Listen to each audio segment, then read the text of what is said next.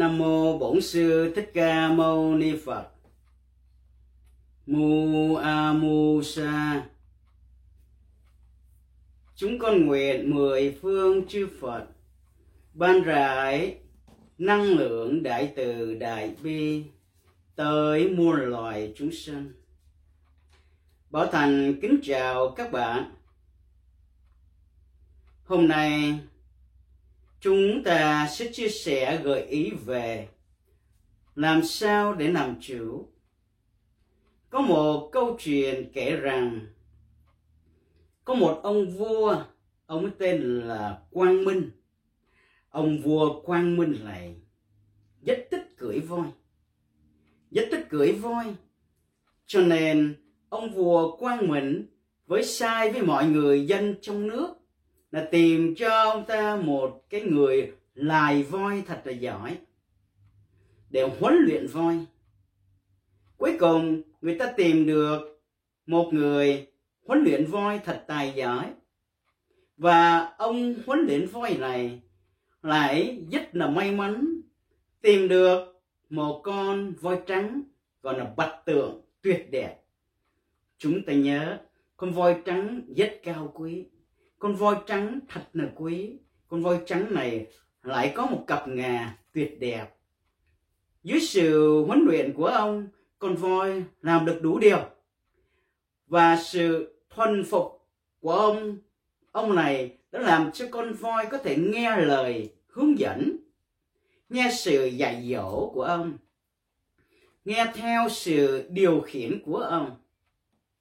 Và hôm đó, đến ngày đức vua muốn cưỡi cái con voi trắng này, thì người huấn luyện voi mới mang voi trắng tới để cho vua Quang Minh, ông ta tên là vua Quang Minh, cưỡi.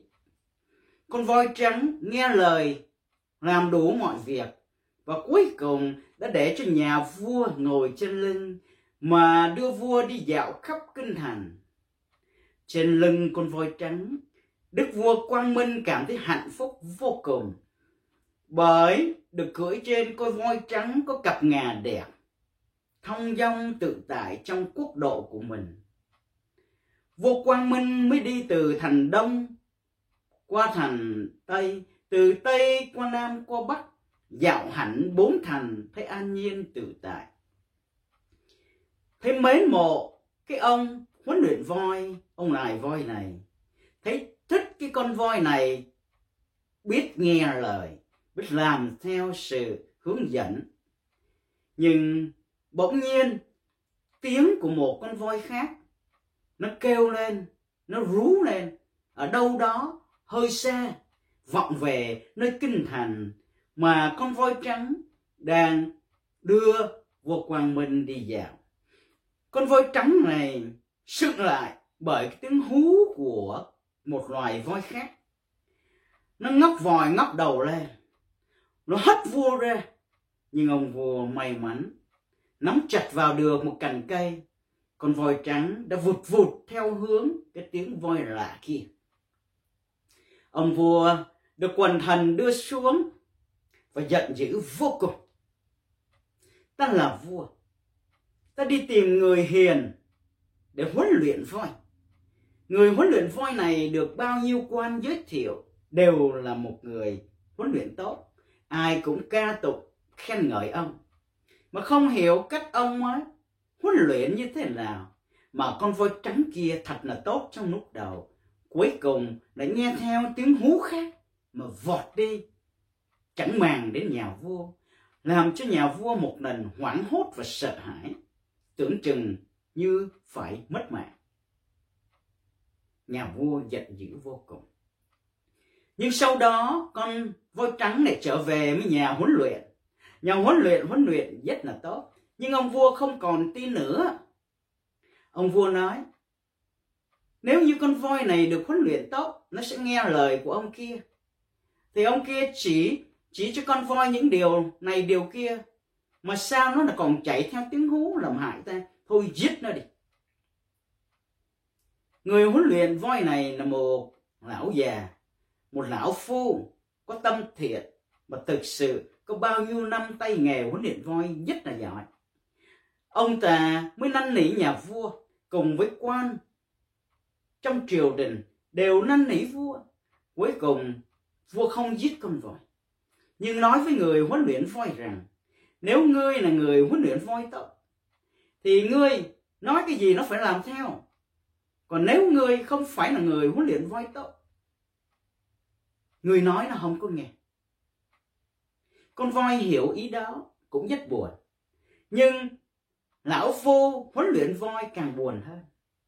Một hôm vua mới lập ra một cái kế là nếu nó nghe thì sai ông huấn luyện voi này bắt con voi ăn sắt sắt nung lên rồi nóng nung lắm đỏ lên cho nó ăn, để coi nó có nghe không. Nếu thực sự nó nghe lời thì lão quản tượng kia ra lệnh con voi sẽ ăn cái miếng sắt nung nóng lửa đỏ như kia. Con voi nghe được rất là buồn.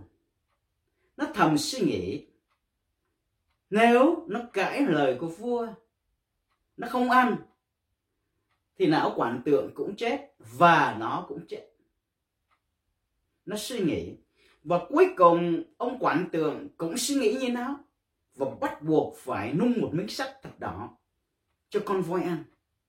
Con voi cảm thông vờ được với cái tư tưởng của lão quản tượng, rơi nước mắt ăn miếng sắt nung nóng vào trong người. Khi nó ăn xong, một thời nó cũng ra đi.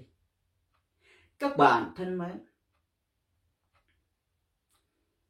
câu chuyện này có thật nhiều ý nghĩa khác biệt, nhưng muốn mượn cái câu chuyện này để Bảo Thành chia sẻ với các bạn về một cái ý tưởng, về một cái ý tưởng là làm sao thuần phục cái tâm của chúng ta và làm chủ cái tâm của chúng ta.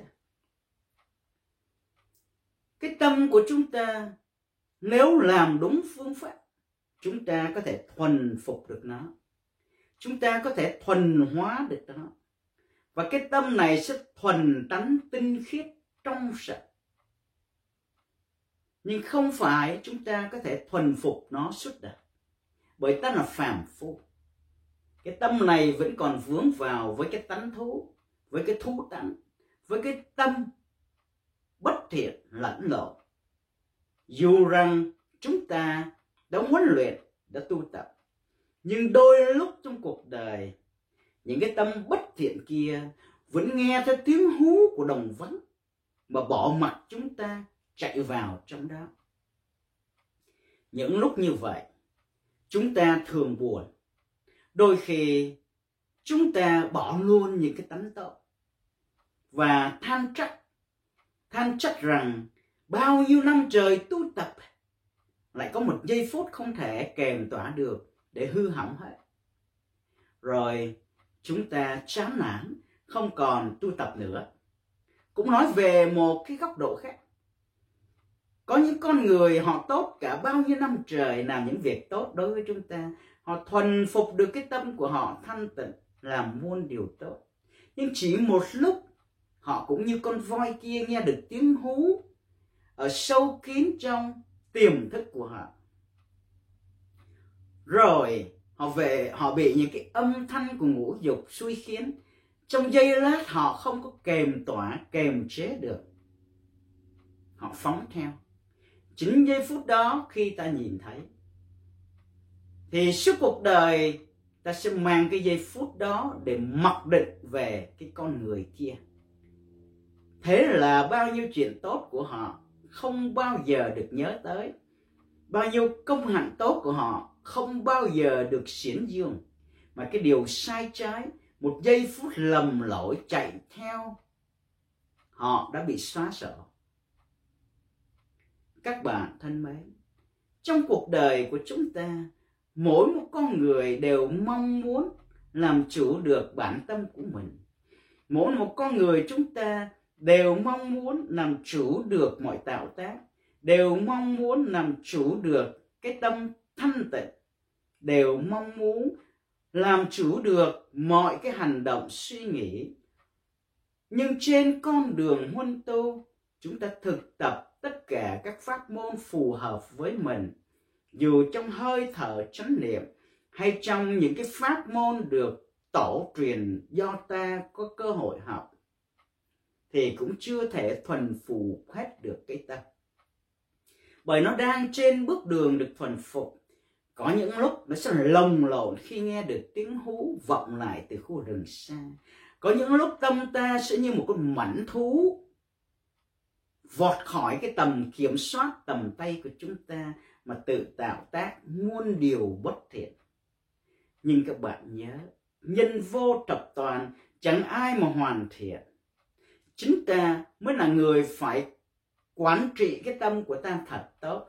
Nhưng nếu như cái tâm của ta không tốt trong một lúc nào, thì chính ta cũng phải là người nhận ra và tha thứ cho chính ta, để ta lại tái tạo thuần phục nó trở lại.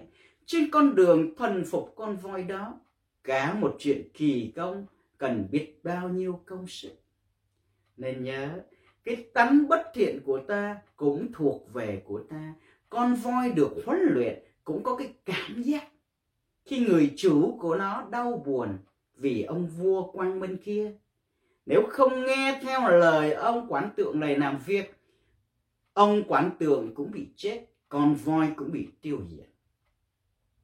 Cho nên đôi khi nó phải làm những điều bất như ý.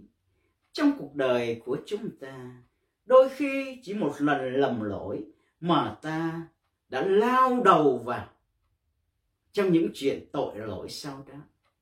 Chỉ một lần sai, ta đã làm hằng hà những điều sai, chẳng đứng vững sám hối lại. Chúng ta cứ nói rằng, ôi tu tập cũng vậy thôi, tôi vẫn là tôi, vẫn là những thú tánh tầm thường khó kèm tỏa, khó chuyển hóa.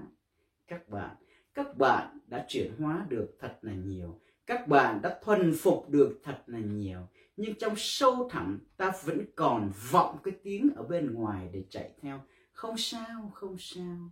Một phần đi thì vẫn còn đọng lại chín phần của cái sự lắng đọng huân tu. Khi thực tập một pháp nào, các bạn cũng đều trưởng thành, các bạn đều nuôi dưỡng, các bạn đều tu dưỡng để thành đạt được những điều đó. Không có gì các bạn phải sợ. Hãy cố gắng lên, hãy vươn lên sau khi vấp ngã. Dù rằng các bạn đã sai, dù rằng con voi đã, đã phóng theo tiếng gọi của rừng sâu, nhưng nó vẫn trở về, nó vẫn biết trở về. Dù bao nhiêu lần ta vấp ngã, ta vẫn biết trở về để sống trong tỉnh thức và sống trong chánh niệm, tiếp tục cái con đường tu học. Câu chuyện hôm nay để sắp tấn mổ một người chúng ta khi chúng ta phạm sai trái, phạm lầm lỗi, khi chúng ta tạo ra tội hoặc là gây ra nghiệp chướng, không có gì phải buồn phiền quá đáng. Chúng ta đã biết được sai, khi biết sai mà biết trở về để tiếp tục nghe ông quản tượng huấn luyện để phục vụ cho tốt những con người khác, đó là cái tánh tốt của chúng ta. Sai không có làm cho chúng ta sai mãi, sai sẽ không làm cho chúng ta chết mãi, nhưng bỏ mặc cho sai sẽ giết chết tư tưởng và cuộc đời của chúng ta. Do đó, khi chúng ta nhìn rõ cái sai, biết quay trở lại để hoán cải, để sửa, để sám hối, để tiếp tục đi, thì chúng ta phải cho chính ta một cơ hội. Đừng như ông vua có cái tiếng là Quang Minh nhìn rõ mà chẳng nhìn rõ được điều đó, đã thúc ép, đã thúc ép cái ông quản tượng và cái con voi đi tới chỗ chết. Ý của chúng ta là nhà vua Quang Minh. Thân của chúng ta là gì? Thân của chúng ta là con voi trắng. Miệng của chúng ta là ông quản tượng. Nếu chúng ta dùng ý là ông vua này để sai khiến ông quản tượng này, điều khiển con voi này để kinh hành đây đó, mà lỡ con voi nghe theo tiếng hú, một âm thanh xa lạ, nó không kềm lại được, đổ ngã trên những miền tội lỗi, thì chúng ta cũng đừng mất niềm tin vào ông quản tượng. Cái miệng này, cái khẩu này, nó vẫn có thể chuyển hóa thành những điều thiện hảo để điều dẫn, điều ngự thân xác trở lại. dù thân xác của bạn có làm sai, hay dù ông quán tượng có sai đi nữa, thì quán tượng và con voi vẫn là những cái rất liền với các bạn. Thân khẩu vẫn là những phương tiện tuyệt hảo. Muôn điều sai nhưng vẫn quy về với cái ông vua Quang Minh, tức là ý dẫn đầu. Nếu với cái ý thánh thiện, chân thiện này, thì chúng ta có thể điều trị, chuyển hóa cái ông quán tượng làm cho tốt hơn, và để cho con voi là cái thân này tốt đẹp hơn, để không hoảng loạn theo những tiếng hú bất chợt vang lên từ cánh đồng vắng. Các bạn, trong ta vẫn có thú tánh, trong ta vẫn có những điều sai, nhưng đừng để ý trở thành ông vua Quang Minh mà ép cho thân, cho khẩu của chúng ta trong cái đời sống tự do này đi vào sự khổ hạnh, như bắt phải nuốt sắt nóng để chết. Nhiều người khi không quản thúc được ông quán tượng, không điều ngự được cái thân, đã tu những pháp môn mà hành hạ thân xác của họ. Khi xưa Đức Phật tránh cái phần đó, bởi bảy năm khổ hạnh đã thấy không có thành đạt, nên cuối đường cuối cùng Ngài dùng phương pháp trung đạo.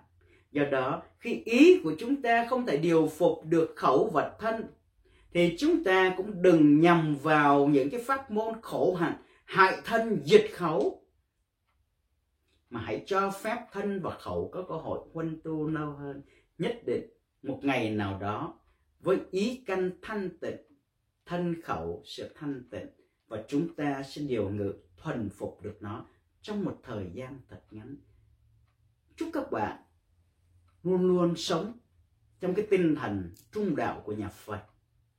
Đừng lao đầu vào những cái pháp khổ hạnh để làm cho thân của chúng ta bị bệnh hoạn, khẩu của chúng ta bị bệnh hoạn. Ông quản tượng là khẩu, thân này là voi. Chúng ta phải dùng ý nói với con voi này qua miệng, để con voi này được thuần chất, huấn luyện, làm theo những điều ông vua Quang Minh nói. Cảm ơn các bạn đã theo dõi. Nam mô Bổn Sư Thích Ca Mâu Ni Phật. Mua Musa.